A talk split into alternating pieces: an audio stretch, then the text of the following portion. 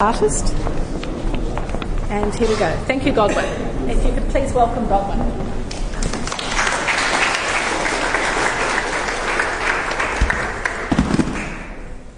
Thank you, Evelyn, and uh, and RMIT uh, Gallery, and the staff and the organisers of this show. It's a little bizarre. This I'm my, I'm my own interviewer.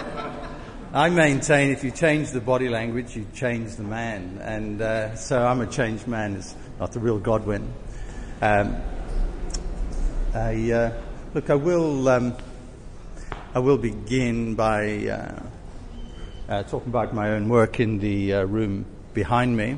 The room is quite small, you may not fit in. I suggest you perhaps sit on the floor uh, stand back. Be careful of the two other works, uh, the work by Irene Barberis on the wall here. I don't think you can injure the Mike Parr on the end wall. But uh, could I invite you into this room and I'll speak about the drawing. After perhaps 10 minutes, we'll exit and come into the main gallery.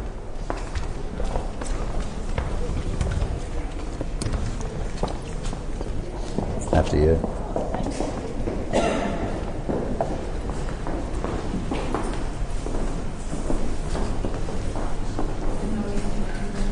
Claire, could you hold that for a minute? Don't press any button. I'm not. oh, you're on iTunes. not two fingers.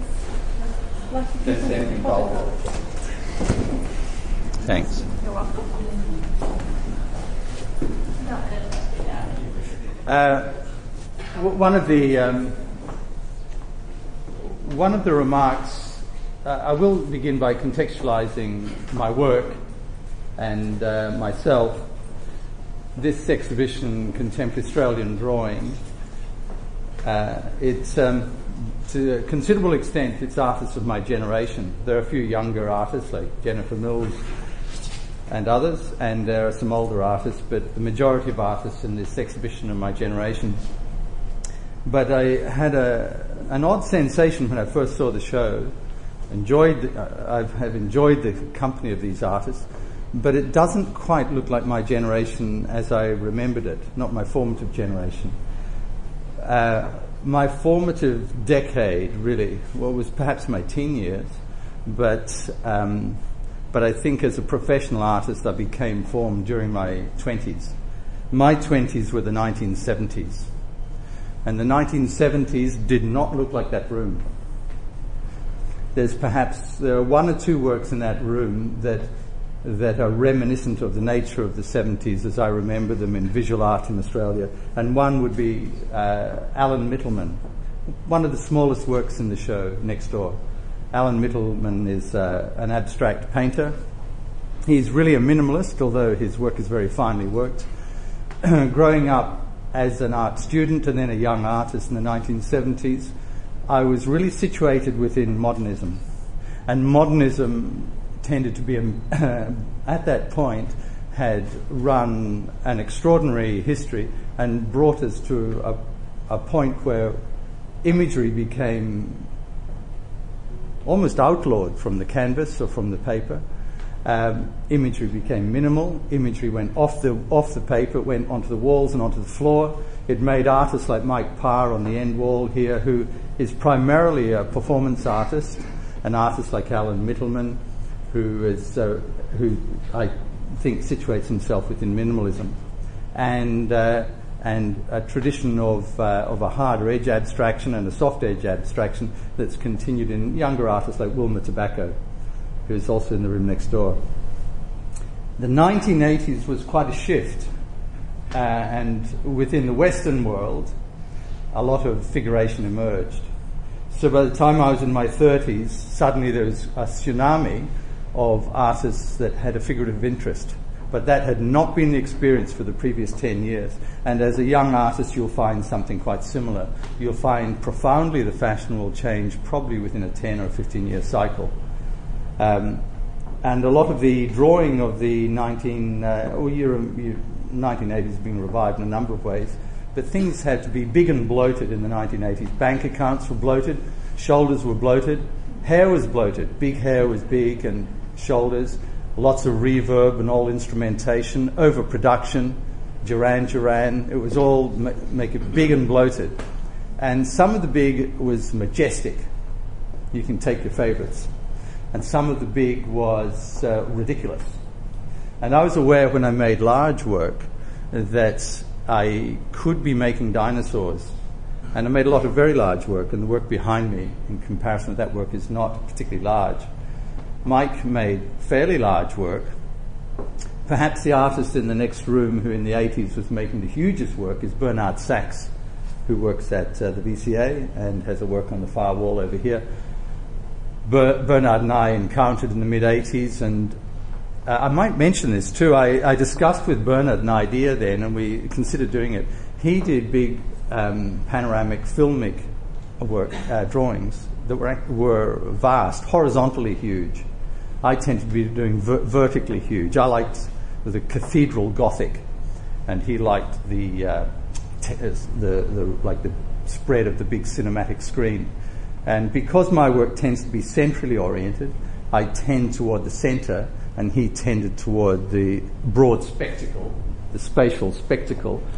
Um, we discussed the idea of embedding one of my drawings in one of his. So he did a, uh, it's a collaboration that never happened, but I've always liked the idea that he might do a huge drawing and leave a blank zone in the middle.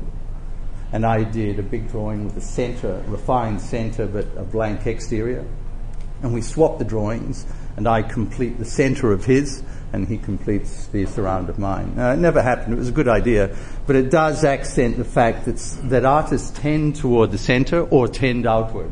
And those who tend outward often become uh, uh, spatial, color field, abstract expressionists, landscapists, decorative artists, installationists. And those who tend toward the center will maybe tend to be uh, portraitists, figurative artists, classical artists, religious artists. Religious art always tends to the center, at least in Western religion, but also in Asian religion. The icon, the icon that's in the middle, and the deity or whatever it might be. Um, so one sees those shifts through time. So this show next door uh, is really a, a, generation that became uh, very conspicuous as a figurative generation, I'd say from the 80s and after. Uh, but uh, it does not typify drawing prior to the 80s. Uh, it's not intended to. It's contemporary Australian drawing. I think it's contemporary because they're all still alive. Uh, the Imago, this, this work here, it's difficult for me to clarify the nature of my own work um, um, without mentioning a companion that I exhibited with during the 1970s, a, a companion artist called Warren Breninger. Um, he and I actually initially uh, became conspicuous because of our photographic exhibitions, but he was a painter and sculptor, primarily a sculptor, and I had my deepest roots were in drawing. And uh, so our photographic work was affected by the physicality of sculpture, the viscerality of sculpture, and the handmade nature of, uh, of um, I always found drawing then and now, uh, sorry, photography then and now, too sterile. I still, uh, I like clarity and I, I, do like precision in certain contexts, but I don't like sterility. There seems to be a mania for the morgue in contemporary uh, uh, art, certainly in contemporary television. Um, criminal intent or silent witness. Just preparing. It's uh, the morgue, even in kitchenware. It's, I think it's hard to set up a kitchen now without them getting onto stainless steel with blood troughs. The, the look is, uh, is a mortuary look, and I find a lot of contemporary digital photography has got the. She, there's something that's disappeared chiaroscuro. It hardly, it's rare commodity uh, in contemporary photography. Uh, we like the sharp glare of uh, full illumination. Most mobile photography is, uh, is very bright. The shaping of a face with tone is less common. We floodlight so much of our experience.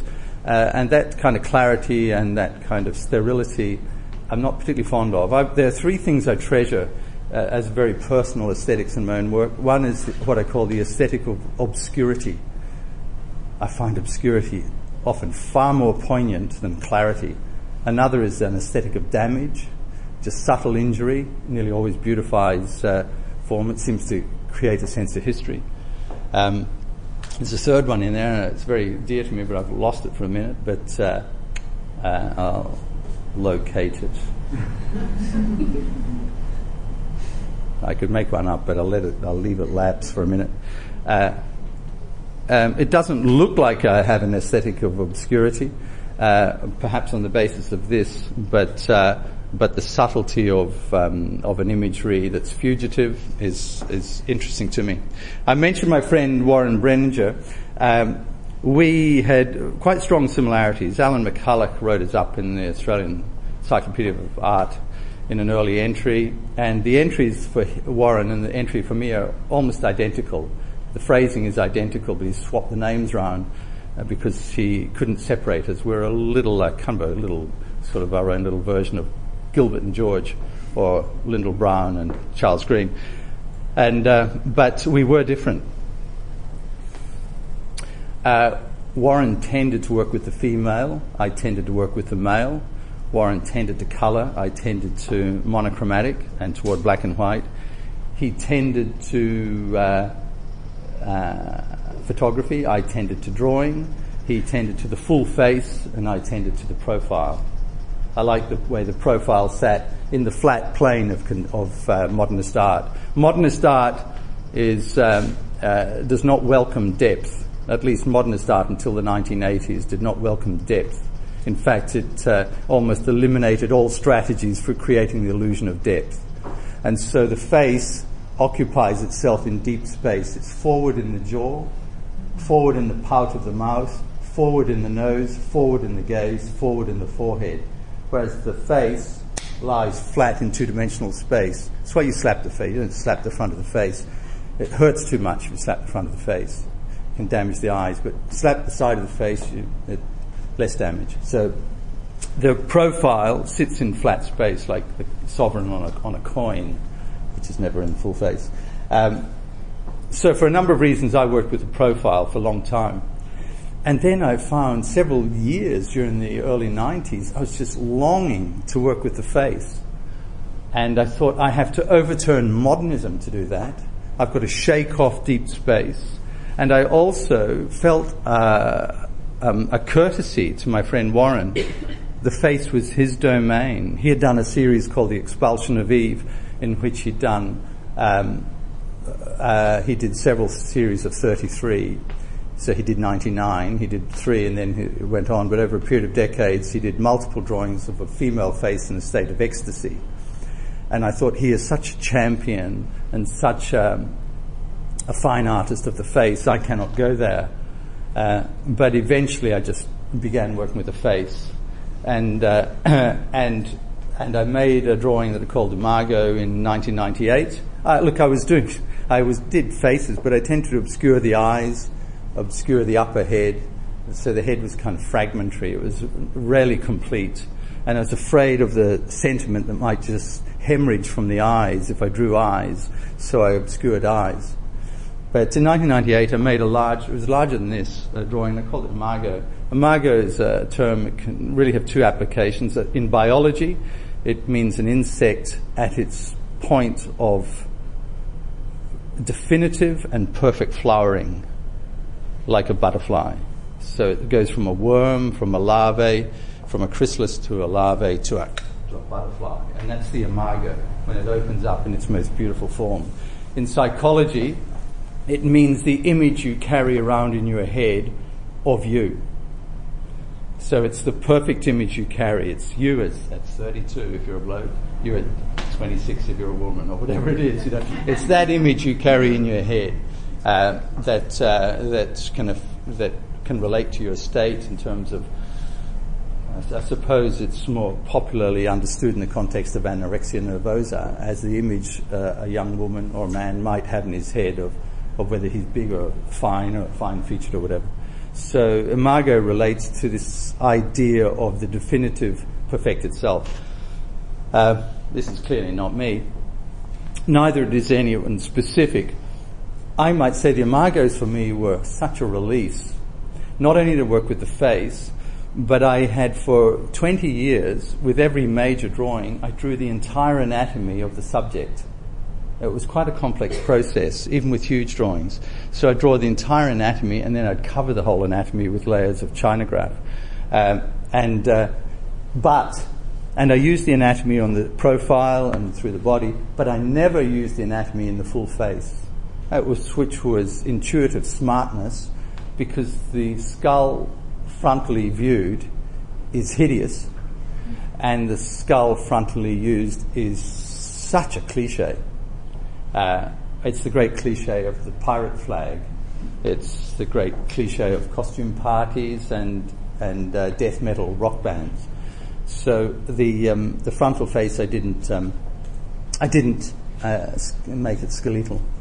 Uh, when I did the Imagos, I actually allowed myself to be a minimalist abstraction with each one. Sorry, I know I'm using the terms lightly and with no reverence, but stuff it. You know, I, my work has often been dealt with over a period of 40 years with a lack of reverence.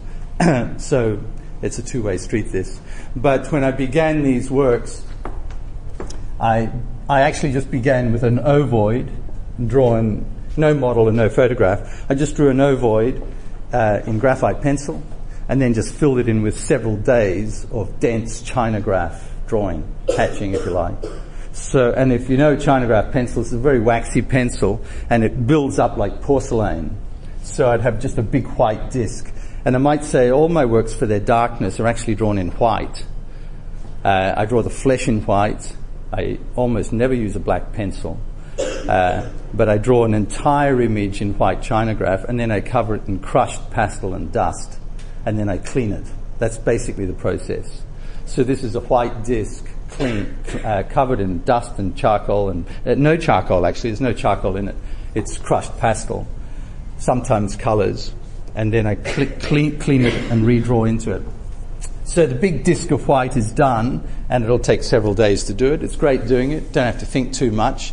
Just go deeply into the work, get the music right, if, uh, and then and then structure a face. And it's schematic. I, I confess it's schematic, but the face is schematic. Uh, nature has not varied the shape very much, and when n- nature varies the design of the face, uh, people become hospitalized and uh, and put into in- institutions. So the schema of the face, the one nose, the symmetry, the two eyes, the single mouth, you, the cyclops is not really you know, we, tend to stay with the formula, the scheme of the face. so I work with that. But then the real difficulty is, and I have a difficulty with this, and I'm sure every artist has a similar difficulty. The difficulty is to head for your objective, but not to fall into the, the many pitfalls that are there. How do you create a universal image of the face without it looking like a storeroom mannequin or, uh, or um, uh, a digitalized face or a uh, cosmetically reconstructed face. So how do I make it look true and universal and how to make it suggest individuality without coming up with personality types? Uh, and how do I work with a particular face without it looking like I'm doing anthropological studies? Now I've done a Japanese. Now I'm doing a, an islander. Now I'm doing a, a Caucasian face and now I'm doing an Arab. It's not about anthropology, and it's not about individual portraiture.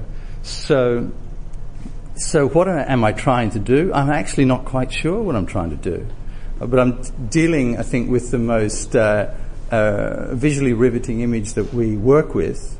And whether you're an artist or not, you look at faces. In conversation, you look at faces. On television, you don't turn on television hoping to God they show you the shoes or the knees. Give us the elbows. Uh, we or the. Can we see more of the floor? We tend to look at faces. It's faces we glance at and then glance away. So I already am convinced that our embedded uh, preoccupation is with the face. Uh, but how do I work through its ordinariness and its commonplaceness? Maybe it's to do with my age or my circumstance, but I'm overwhelmed currently by, and a, student told me very kindly and very gently yesterday that uh, he thought I was losing the plot in a recent in a recent presentation when I became overheated about this. But um, in in the studio, I think I am a different creature, but in ordinary circumstance, I, am pretty ordinary. But uh, the um, I am currently quite preoccupied by the contempt we have for extraordinary things that are familiar to us.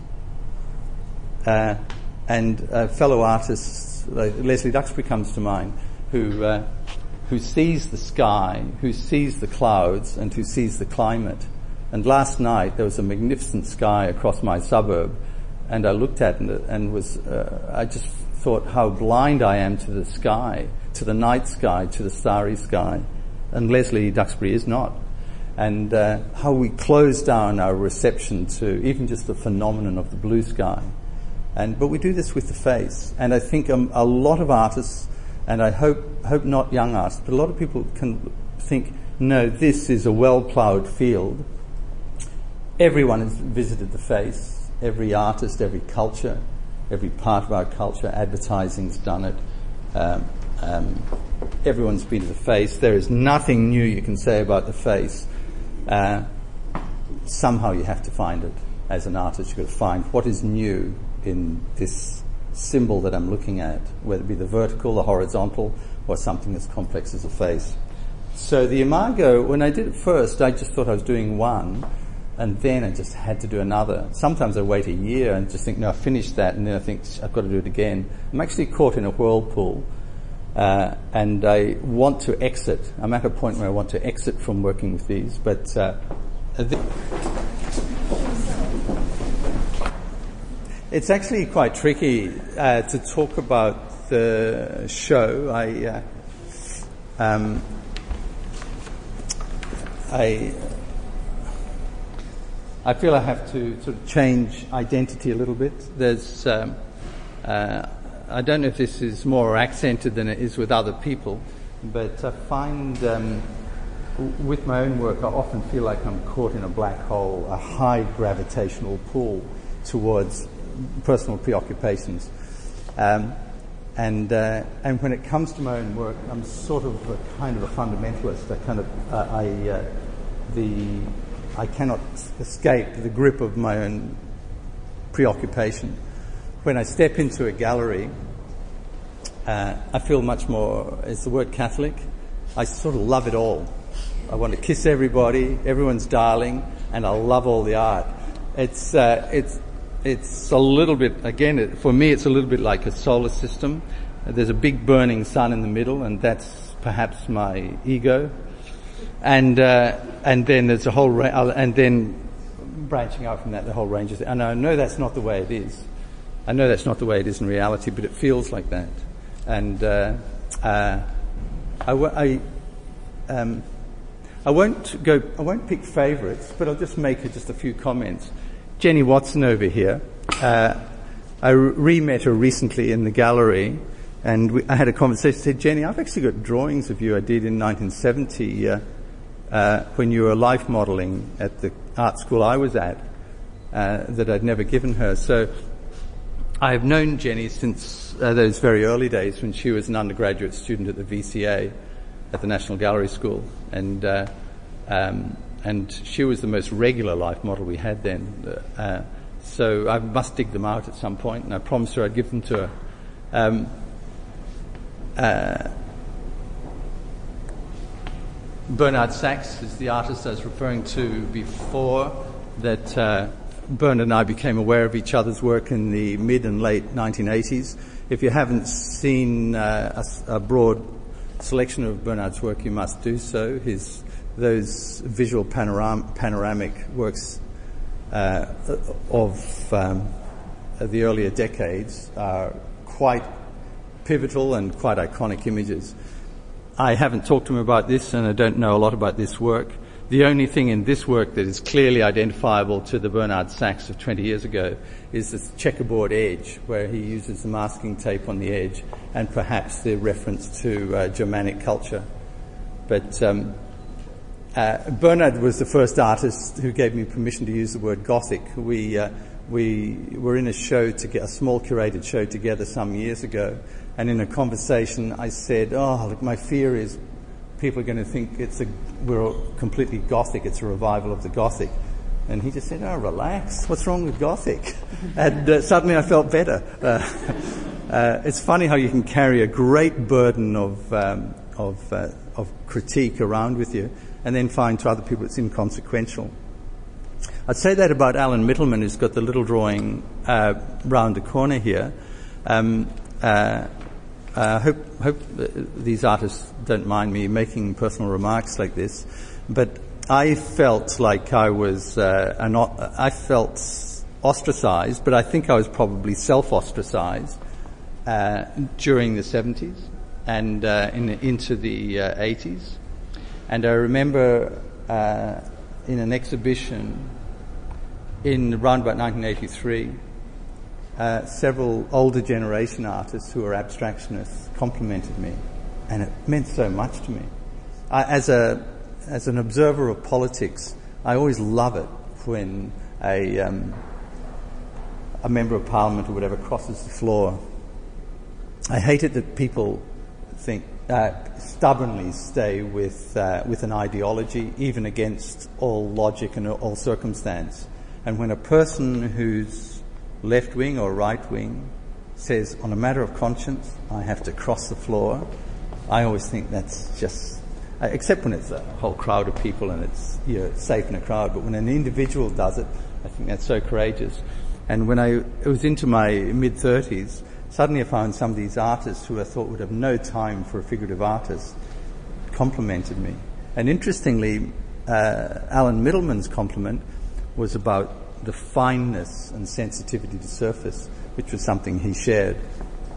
And uh, uh, so quite often you find that the very artists that you think would would condemn what you do uh, may not be like that. That's an advantage in living a little bit longer too. Um, I feel quite a strong sense of companionship with pretty well every artist in this room, or those ones I know personally. Um, 15 years ago, 20 years ago, it might have been not like that. So you sort of sharpen yourself with your differences. And as you get older as an artist, you identify your samenesses. So things do change. Some things change, maybe some things don't. Uh, isn't John Wolseley fantastic? Isn't Wilma a fabulous counterpoint? Um, any anyone want to announce a favourite? And I do want to ask. Sorry. Can I ask you something? go, go, Michael. I don't. I don't think it matters, but I am interested that these both the Bernard Sachs and the Wilma Tabacco are called drawings. I mean, they could just as easily be. Hmm. Uh, I think. Uh, look, uh, Michael, I. Uh, it, uh, I do agree with you to some extent. I, I, I won't. I've talked quite a, a lot lately about uh, our mode of identifying drawing. I think um, uh, museums, I think, tend to equate drawing with a work on paper. So if it's a work on paper, it can be classified as a drawing. So we now find that drawing photographs printed on paper inkjet prints on paper, uh, montages on paper can be classified as a drawing. And I think that's a museum category that's shunted down to uh, all other practices. So if it's on paper, but then artists like uh, Mike Parr, who's very much a performance artist, he does work on paper.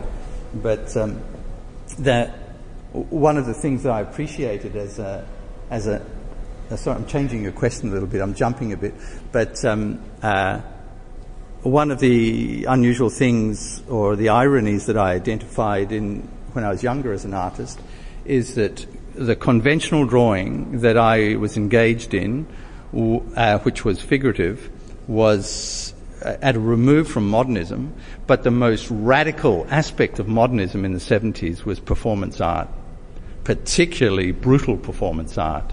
And there was blood spilling in performance art, if you remember in the 70s. There was even performance art by amputation. And Mike Parr, if you don't know it, and only has one arm. And am I okay to say this? One of his early performances, and I don't actually, uh, I might even question the morality of this. He stuffed meat up his sleeve with an artificial hand and in front of uh, an audience hacked his arm off. And people in the audience didn't know it wasn't his real arm. They didn't know he was a one-armed man. Um, uh, so performance art in the 70s was often very brutal, but it was often the performance artists who left a stain, a spill, a smudge, or a residue that they called drawing. So drawing became, drawing did have a connection with the most radical wing of modernist art in the 70s. Um, and, and, you know, as often as said, drawing doesn't identify itself by medium. It's not, you know, it doesn't declare the medium, and, uh, and that gives it a great breadth of interpretation. Uh, but I, I do think, uh, I do think that drawing at some point engages um, uh, design and measurement, whether it's expressive design or intellectual design or, or whether it's textual, it, it identifies design uh, um, and in, in a manner that has, an, has a measured intellectual aspect or intuitive either could be but um, uh, Wilma's work on paper but in other respects it, uh, it, it, it may not may or may not be identified as drawing I think it's an important. Again, I think it's. Uh, uh, it could be an issue. I think it's it's like that solar um, model I used, that uh, a certain proximity to the centre of a definite gives something definition. Uh, a far removed from from that centre.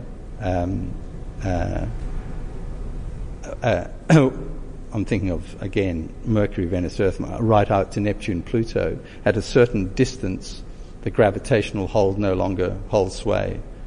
Um, and, uh, and maybe definition is lost uh, as a drawing. It becomes another mode of practice. This, uh, uh in a general sense, I think both of these exhibitions, the Constellation Show next door and this one, tend to conventionality. Um, whether you regard that as a critical remark or, uh, or a complimentary remark. Any other remarks about that? I might be losing my way, everybody. The further I get away from my own ego, the uh, less the less reliable I am. So uh, I think we've also let Godwin um, run over time, and um, if there's one last question or not, then um, I'd like uh, you to all um, thank Godwin. Uh, applause for the digital recording.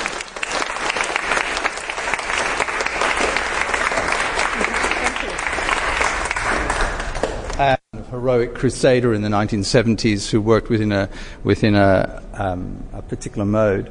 Uh, Pam Hallandal was a more courageous artist than I was, and uh, certainly a courageous teacher. Um, she was the most prom- quietly prominent um, teacher of uh, constructive drawing, and uh, uh, she was working at Prahran during the 70s. And um, there are so many contemporary artists of about my age who owe a lot to Pam Hallandal for her pedagogy and for her teaching. There'll be people in here who know her well. Lots of people raise their hats to her. Uh, I hope she doesn't mind me saying this, but she's a fantastic woman to meet. She is so small, but she's so dynamic. She's very, very petite, and she's must be close to 80. Um, and uh, and she won the Dobell Prize this year. Uh, and uh, I had the pleasure of introducing Virginia Grayson, who did the work over here, to Pam Hallandal, which was a hilarious sight because Ginny's this high and Pam's this high. and Ginny bent all the way down to shake her hand. It looked kind of so crazy. Uh, but um, uh, so um, Pam is a bit of history, uh, certainly part of the history of drawing in this country. And uh, this exhibition does have a link, I believe, because there's a, a book being made around the uh, practitioners from this show. Is that correct? Uh, by Janet McKenzie, and her she made a volume called Contemporary Australian Drawing in 1984. Pam's work was on the cover of that work back then, and a number of these artists are also in that show, in that book, and in the associated exhibitions then. So there is a sense of continuity of history here. Uh, so it's both contemporary and it's historical.